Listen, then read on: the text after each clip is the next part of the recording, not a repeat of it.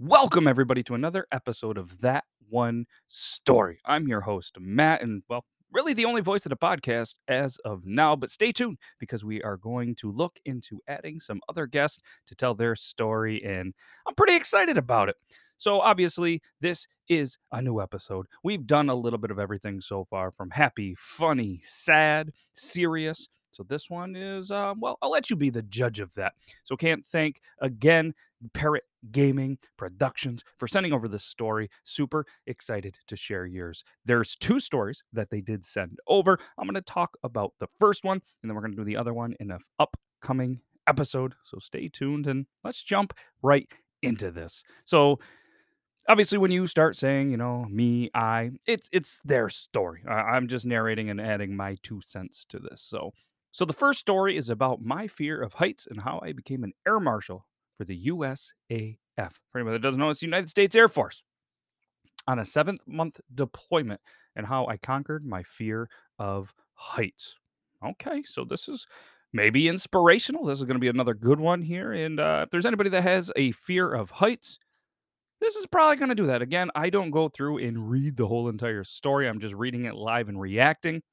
But when he said Air Force, I'm assuming planes, and that is some heights. And if I know anything about Air Force and I know anything about, you know, overcoming fears and stuff like that, especially if you're in the military, I'm pretty sure this guy's going to jump out of a plane. And I'm pretty sure if you're scared of heights and you jump out of a plane, well, I'm sure it's going to go really well. And, and, and you're not going to be scared of heights anymore. But uh, hopefully that wasn't a spoiler.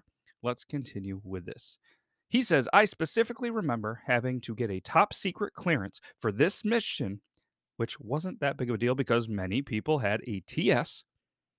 Uh, I'm not sure what TS means. They had a TS. Not sure what that means. We're going to have to uh, um, uh, look that up. What is TS? Military. Oh, okay. Top secret. Man, I feel dumb. Sensitive Compartmented Information, CSI. Okay, well, learned something new today. TS. Everyone had a top secret, but I can still remember the first mission where I had to suit or uh, sit up. I thought I said suit up. Probably had to suit up, but sit up front with the pilots, and we had a stinger shot at us. And I vividly remember the sound of flares coming out of the plane, nose diving towards the ground, and the pilot doing some awesome moves to get the C 130 out of danger. Okay. So let's let's recap there. There was a lot in that sentence. There was a lot in there. All right. So this person sitting up front with the pilots and seeing stingers, which uh, stingers I'm, I'm I'm assuming is like missiles.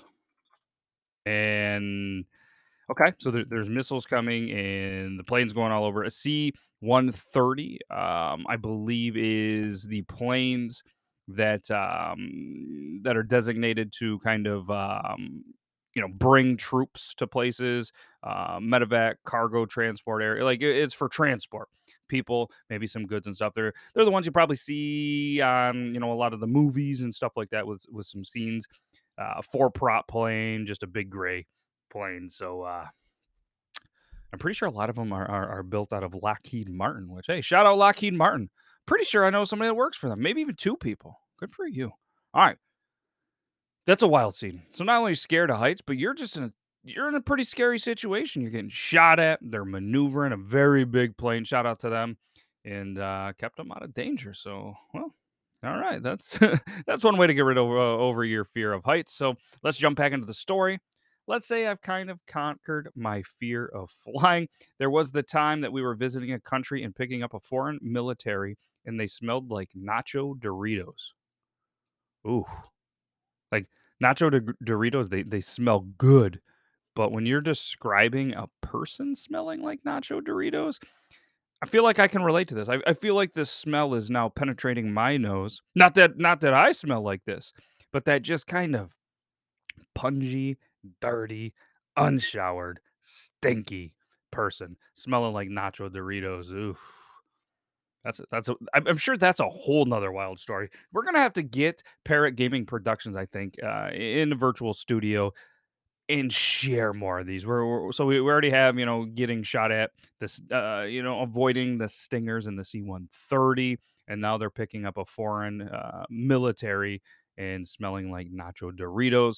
Uh, they also ended up spending the night there because I met the most drunk embassy liaison liaison. Leo, I don't know why I said it like that. I apparently have an accent. I'm getting really into the story. Sorry. In uh, in their life, slept in a plane because of security reasons. My fault. And it almost attacked one of my coworkers because she failed to announce her name and status after waking us up super early in the morning after a long night of pulling security. Yeah, that is a that, that's a very interesting um thing and a, and a good point I, I guess when when you're when you're around trained military professionals always announce yourself. It's not a good thing to try to sneak up on somebody that is highly trained to have the ability to protect themselves and the training to make sure that nobody ever sneaks up on them, especially after pulling a long night, uh, night of security like that. Come on. Nah, coworkers should have should have definitely known that. So we we got a little bit of everything on here. I'm very curious how you ended up sleeping on a plane and, and, and about this drunk embassy liaison. I mean, what are we doing here? I, am we're gonna Par- uh, Par- Parrot Gaming Productions. I'm gonna be hitting you up here very soon to get some uh, to get some some more light on this. And here we go on some other notable highlights. They landed in a sniper's paradise, sat on the tarmac for like three hours, and the colonel that was flying the mission said it was a BS. I know what that one means for. I didn't know TS, but I sure know BS. That the senator didn't give us an ETA for when he was coming back. So we made a phone call and we left the senator and his security team without a ride home. Ooh, how did that go over? I have to imagine that wasn't a pretty good thing, but hey, wasn't your call, was BS. And I, it, I feel like sometimes there's a lot of people in higher up positions that truly just don't think time exists. And I'm sure we all have people in our life that say the same thing. Like they just kind of run on their own time that just time doesn't exist. Time revolves around me. But last time I checked, I got to wear a watch and I got to make sure that I end up in all these places at certain times. I feel like, why doesn't everybody? Anyways, back to the story. There was another time that the pilot and loadmasters forgot about us for a minute, and me and my buddy had to run after the C 130 as it slowly began to taxi away from us while we were pulling rear security, or we had been left at some random base with nothing but our unit's phone number to call for a ride home. Wow. That would stink. Um, I mean, especially when a C 130 that we, we already talked about, that's a big plane. Once it gets going, I have to imagine the speed's not only pretty good, but it's got to be a little bit rough to stop that and then have to, you know, turn around back. I I don't know. I've never never flown before, but uh man, shows a lot of different scenarios here where a lot of people kind of weren't thinking clearly. Which hey, I have to imagine that it, it, it, would be a little bit foggy and a lot of times with the long days, long hours, and very high detailed situations. So to recap here, there's a lot going on here. Um, got over his fear of heights, was an air marshal for the Air Force, seven month deployment, which sounds like it was wild because there's a lot of other things that came in there. And, you know, he had the top secret clearance, which wasn't a big deal because people had a TS, top secret. See? I knew what it meant the whole time. I don't know what you're talking about in the first part of this episode. Um, but just sitting up there with the pilots, stingers shooting out there, pilots staying calm, flares coming out of the plane, nose diving towards the ground, and pilots doing awesome moves to get the C 30 out of danger. That's got to be one of the biggest, not fears of my life, but a moment that I just never want to see is a plane just nose diving. I mean, obviously they're they're trained professionals and they knew what they were doing, but I mean, I'm have to imagine I'm never going to be in a scenario that stingers and uh, are coming at me while I'm on a C-130. but uh, man, yeah, that is definitely one way to conquer a fear of flying and I just have so many questions about the uh, the the stinky nacho Dorito foreign military person. Really want to know about the drunk embassy person. I mean, that's definitely high on my list. I mean, huh. And then obviously you messed up somehow, slept in a plane because of security reasons. Hmm, what happened there? Parrot Gaming Productions. Then obviously, uh, there was another time that the the, the coworker could have ended up having a bad night. Announce yourself around these people, around, you know, trained professionals, everybody. All right. And uh, landing in Sniper's Paradise. three hours on the tarmac, waiting for a colonel, waiting for a senator.